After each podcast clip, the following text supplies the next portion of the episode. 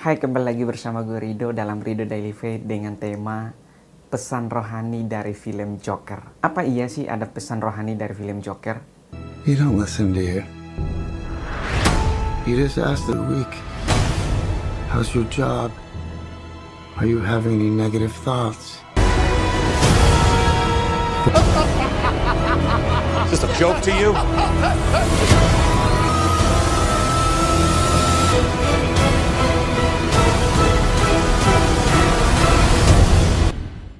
Banyak orang yang bilang film ini mengajarkan tentang kejahatan, bahkan banyak banget adegan kejahatan seperti penembakan, pembunuhan, dan segala macam. Apa iya ada pesan moral atau pesan rohani dari film ini? Yuk ikuti vlog gue selanjutnya.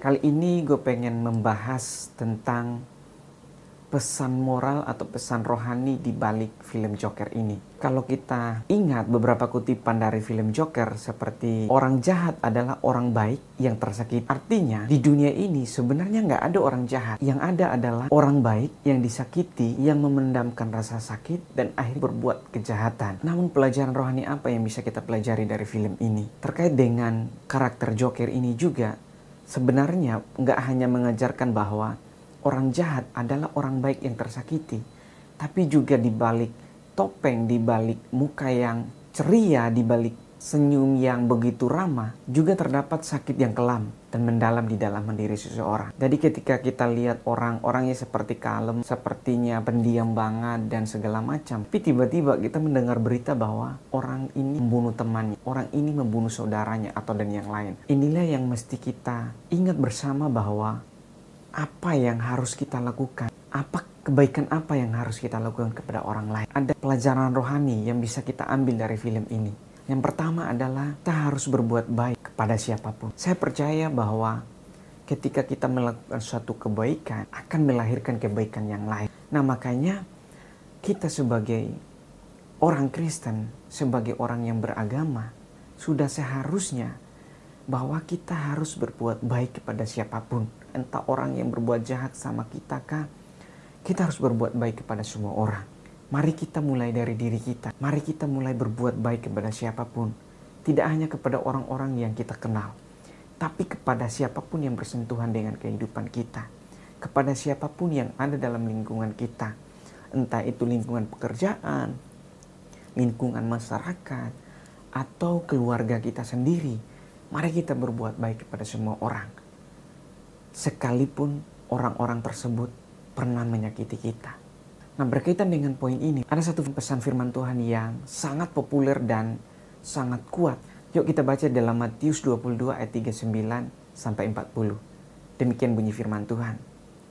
Dan hukum yang kedua yang sama dengan hukum itu ialah kasihilah sesamamu manusia seperti dirimu sendiri. Pada kedua hukum inilah tergantung seluruh hukum Taurat.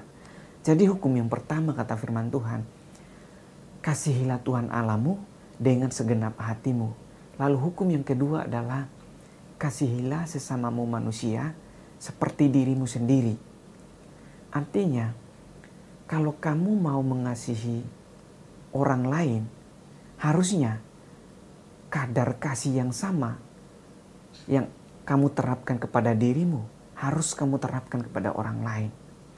Nah, dengan begitu kita akan benar-benar bisa mengasihi orang lain seperti yang Tuhan kehendaki dalam kehidupan kita.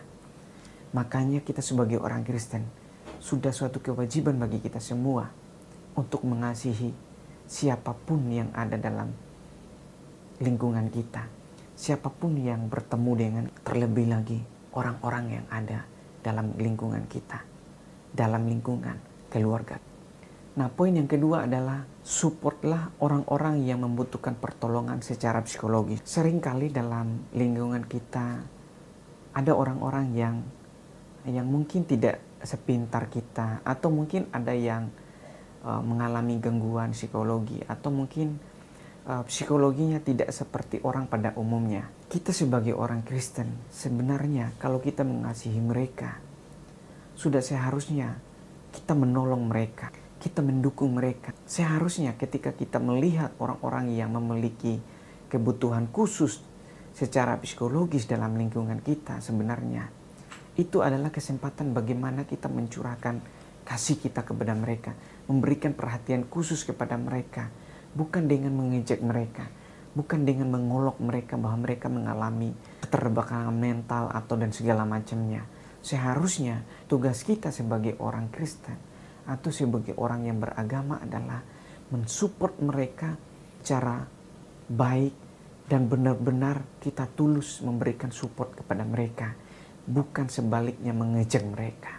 Dan saya percaya orang-orang yang demikian adalah cerminan orang-orang yang benar-benar mengasihi Tuhan. Atau kalaupun kita tidak bisa mensupport mereka, tidak bisa mendukung mereka, mari kita diam, mari kita tidak perlu mengejek mereka. Dengan demikian, sebenarnya kita sudah menunjukkan kepedulian kita kepada teman-teman kita yang membutuhkan penanganan khusus secara psikologis. Mari kita menjadi bagian dari kehidupan mereka yang benar-benar membutuhkan perhatian, yang benar-benar membutuhkan pertolongan secara psikologis. Berkaitan dengan poin ini, mari kita baca firman Tuhan. Firman Tuhan saya ambil dari Galatia 6 ayat 10. Demikian bunyi firman Tuhan.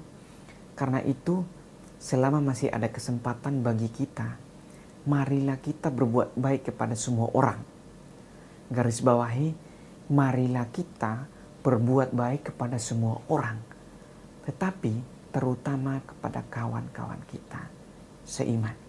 Artinya, mari kita melakukan segala yang baik bagi semua orang, entah itu orang yang kita ketemu di jalan, atau ketemu di mall, atau ketemu di mana, kayak di tempat liburan, kayak atau dimanapun, mari kita berbuat baik kepada mereka, dan terutama kepada kawan-kawan kita seiman. Artinya, kita harus berbuat baik kepada orang-orang terdekat dulu. Kalau kita ingin menjadi berkat, kalau kita ingin memberikan perhatian, kepedulian kepada orang lain, kita harus memperhatikan lingkungan terkecil kita, itu keluarga kita, itu teman-teman kita, teman kerja kita, mungkin teman main kita, teman jalan kita. Mari kita memberikan perhatian kepada mereka, karena sama aja bohong, kita bisa berbuat baik kepada orang yang jauh, tapi kita nggak bisa berbuat baik kepada orang yang dekat atau yang ada dalam lingkungan kita.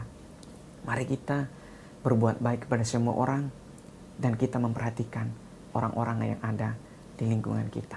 Poin yang ketiga adalah ketika kita mengalami kekhawatiran atau depresi, jangan tinggal diam. Jangan diam saja. Secara psikologi, orang-orang yang mengalami depresi, orang-orang yang mengalami kekhawatiran, kecenderungannya adalah mengurung diri atau menyendiri dan tidak mau tergabung atau bergabung dengan lingkungan sekitar. Karena mereka merasa sendiri, merasa diabaikan oleh orang lain. Sehingga mereka memilih untuk menyendiri.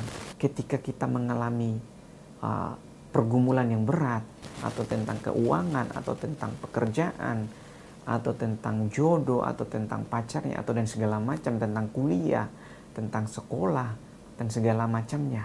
Atau mengalami depresi, mari kita jangan berdiam diri. Mari kita cari orang-orang yang tepat untuk menceritakan apa yang menjadi masalah kita. Terutama kita harus datang kepada Tuhan. Mari kita curahkan isi hati kita kepada Tuhan. Saya percaya Roh Kudus akan memberikan kita kekuatan ketika kita benar-benar datang dengan tulus kepada, ketika kita datang dengan benar-benar mau membawa segala persoalan hidup kita, mau membawa hati kita, meletakkan di bawah kakinya Tuhan. Dan biar Tuhan yang menjamah hati kita, dan biar Tuhan sendiri yang menyentuh hati kita, kita mendapat kekuatan oleh Roh Kudus. Nah, kalau misalnya kita menemukan teman-teman kita yang mengalami depresi, yuk mari ajak mereka ke psikolog atau ke orang-orang yang bisa konseling mereka atau bisa memulihkan gangguan depresi mereka atau gangguan jiwa mereka atau pergumulan mereka, agar mereka bisa sharing, bisa melepaskan segala hal-hal yang membuat mereka tuh depresi dan akhirnya mereka mengurung diri. Nah, ada satu pesan firman Tuhan, ini suatu ajakan yang sangat baik kepada kita. Bagaimana kita harus datang kepada Tuhan. Ketika kita mengalami pergumulan yang berat, mari kita datang kepada Tuhan. Saya bacakan Matius 11 ayat 28-30 buat teman-teman semuanya. Demikian bunyi firman Tuhan, marilah kepadaku semua yang letih lesu dan berbeban berat.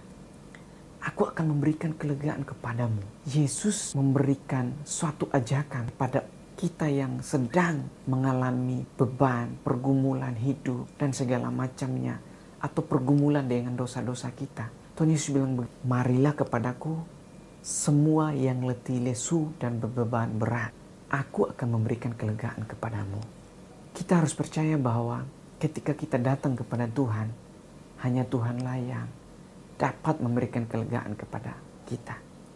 Meskipun kita datang ke psikologi, ke segala macam orang pintar, orang hebat, percayalah mereka hanya akan menyegarkan pikiran kita. Mungkin bisa bertahan sehari atau 2 hari. Tapi saya percaya ketika kita datang kepada Tuhan, Tuhan akan memberikan kelegaan kepada kita. Ketika kita mengangkat tangan dan kita berpegang kepada Tuhan, saya percaya Tuhan akan memberikan kelegaan kepada kita. Tuhan akan memberikan kesegaran kepada kita. Tuhan akan memberikan kekuatan kepada kita. Ketika kita mengangkat hati kita dan kita benar-benar, Tuhan, hanya Engkaulah yang kami butuh dalam kehidupan kami. Hanya Engkaulah yang kami rindukan, yang menjadi kekuatan dalam kehidupan kami. Yuk, ketika kita mengalami pergumulan yang berat, mari terlebih dahulu kita datang kepada Tuhan. Mari kita datang kepada teman-teman kita yang tepat, yang memberikan kita semangat untuk kita datang kepada Tuhan, bergantung sepenuhnya kepada Tuhan, dan kita menjadi kuat, dan segala persoalan dapat kita tanggung ketika kita dalam Tuhan. Pesan moral yang keempat dari film Joker adalah jangan sekali-kali mengkhianati teman kita sendiri atau orang-orang terdekat. Saya percaya sebagai teman yang datang dari latar belakang yang berbeda, yang dididik dalam lingkungan keluarga yang berbeda, dalam lingkungan masyarakat yang berbeda, tentunya punya sisi baik dan sisi buruk. Nah, mari kita jangan mengkhianati teman kita. Jangan kita menjadi pengkhianat bagi teman-teman kita dengan kita menjelek-jelekan teman-teman kita. Mari kita jangan sampai pengkhianat. Ketika kita dekat dengan mereka, atau ketika kita dekat atau berada dekat mereka, atau di depan mereka kita berpura-pura baik, tapi sebenarnya di belakang kita omongin mereka. Di depan mereka kita baik seperti orang suci, tapi sebenarnya di belakang kita sedang menusuk mereka dari belakang. Nah, mari kita menjadi orang-orang yang bukan pengkhianat. Kalau teman-teman kita ada salah, yuk mari tegur langsung. Firman Tuhan bilang, lebih baik teguran yang nyata daripada kasih yang tersembunyi. Lebih baik kita jujur mengatakan bahwa ada hal yang kita nggak suka dari teman kita, dibanding kita gosipin mereka di belakang, dibanding kita omongin mereka di belakang. Menurut saya, kalau kita misalnya punya teman yang mungkin punya sisi gelap yang kita nggak suka, yuk mari kita sampaikan ke mereka bahwa kita nggak suka yang ini. Saya percaya itu akan memberikan pengertian kepada teman kita bahwa kita bukan ingin menjatuhkan dia, tapi kita care dengan dia, kita peduli dengan dia. Kalau kita nggak jujur sama mereka dan kita omongin mereka, kita nggak tahu sedendam apa mereka kepada kita kalau mereka tahu kita omongin mereka di belakang. Makanya kita nggak usah heran, banyak pembunuhan terjadi, ada orang yang membunuh istrinya, ada orang yang membunuh suaminya, ada bapak membunuh anaknya, ada ibu membunuh anaknya, ada pacar membunuh pasangannya, ada orang yang membunuh keluarganya. Karena apa? Karena tidak pernah membangun suatu komunikasi antara satu dengan yang lainnya. Tidak pernah membangun komunikasi satu dengan yang lainnya. Sehingga terjadi saling curiga, menendam rasa kebencian yang mendalam. Sehingga ketika kebencian itu meledak, maka terjadilah hal-hal yang tidak diinginkan. Belajar dari film Joker ini, mari kita lihat bahwa namanya dendam tidak bisa menyelesaikan masalah. Ketika ada hal yang tidak suka dari teman kita, mari kita selesaikan bukan dengan menceritakan mereka di belakang. Tapi mari kita menegur mereka atau memberikan masukan kepada mereka. Dengan demikian, kita akan lebih dekat dengan mereka. Berkaitan dengan poin ini adalah pesan firman Tuhan yang sangat bagus. Yuk kita baca. Dari Matius 7 ayat 12 bilang gini. Segala sesuatu yang kamu kehendaki supaya orang berbuat kepadamu, perbuatlah juga demikian kepada mereka. Itulah isi seluruh hukum Taurat dan kitab para nabi. Artinya kalau kita ingin orang berbuat baik sama kita, yuk mari kita terlebih dahulu berbuat baik sama orang. Kalau kita nggak pengen dibenci orang lain, yuk jangan omongin orang lain. Kalau kita nggak pengen digosipin orang lain, yuk jangan gosipin orang lain. Kalau kita nggak pengen kita dimusuhi orang lain, yuk mari berbuat baik sama mereka. Jangan omongin mereka di belakang. Itu hal yang gak baik buat mereka. Dan itu bisa menjadi pertentangan bagi kita. Bisa menjadi permusuhan dalam lingkungan kita. Mari kita terapkan hal ini dalam kehidupan kita. Saya percaya dengan demikian kita akan menjadi pribadi yang lebih baik. Orang yang tidak benar. Apabila kamu mengasihi orang-orang yang mengasihi kamu, apakah upamu? Bukankah pemungut cukai juga melakukan demikian? Firman Tuhan jelas mengatakan kepada kita bahwa kita harus mengasihi musuh kita. Kita harus mengasihi orang-orang yang mungkin menyakiti kita, yang entah sengaja atau tidak. Dan saya percaya bahwa keadilan Tuhan selalu nyata dalam setiap kehidupan orang. Tuh, kasih Tuhan dan keadilan Tuhan selalu berjalan beriringan. Ketegasan Tuhan dan kasih Tuhan selalu berjalan beriringan. Dan kalau misalnya kita hanya berbuat baik kepada orang yang baik sama kita, itu gak ada gunanya. Orang jahat pun bisa melakukan demikian. Gak ada gunanya.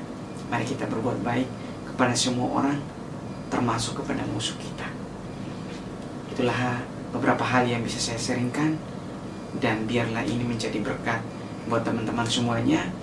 Mari kita merefleksikan apa yang kita sudah renungkan. Mari kita renungkan, mari kita pikirkan lagi apa yang sudah kita dengar dan kita terapkan dalam kehidupan kita. Dan saya percaya ketika kita menerapkan ini, itu akan membuat kita menjadi lebih bahagia, lebih semangat, lebih mengasihi Tuhan, dan lebih mengasihi sesama, lebih care lagi dengan orang lain, dan lebih peduli dengan orang-orang yang mungkin memiliki kekurangan dan mereka adalah orang-orang yang ada di sekitar kita. Sekian dari saya, Tuhan Yesus memberkati. Shalom. Jangan lupa untuk subscribe, like, komen, dan jangan lupa kasih masukan. Tuhan memberkati. Shalom.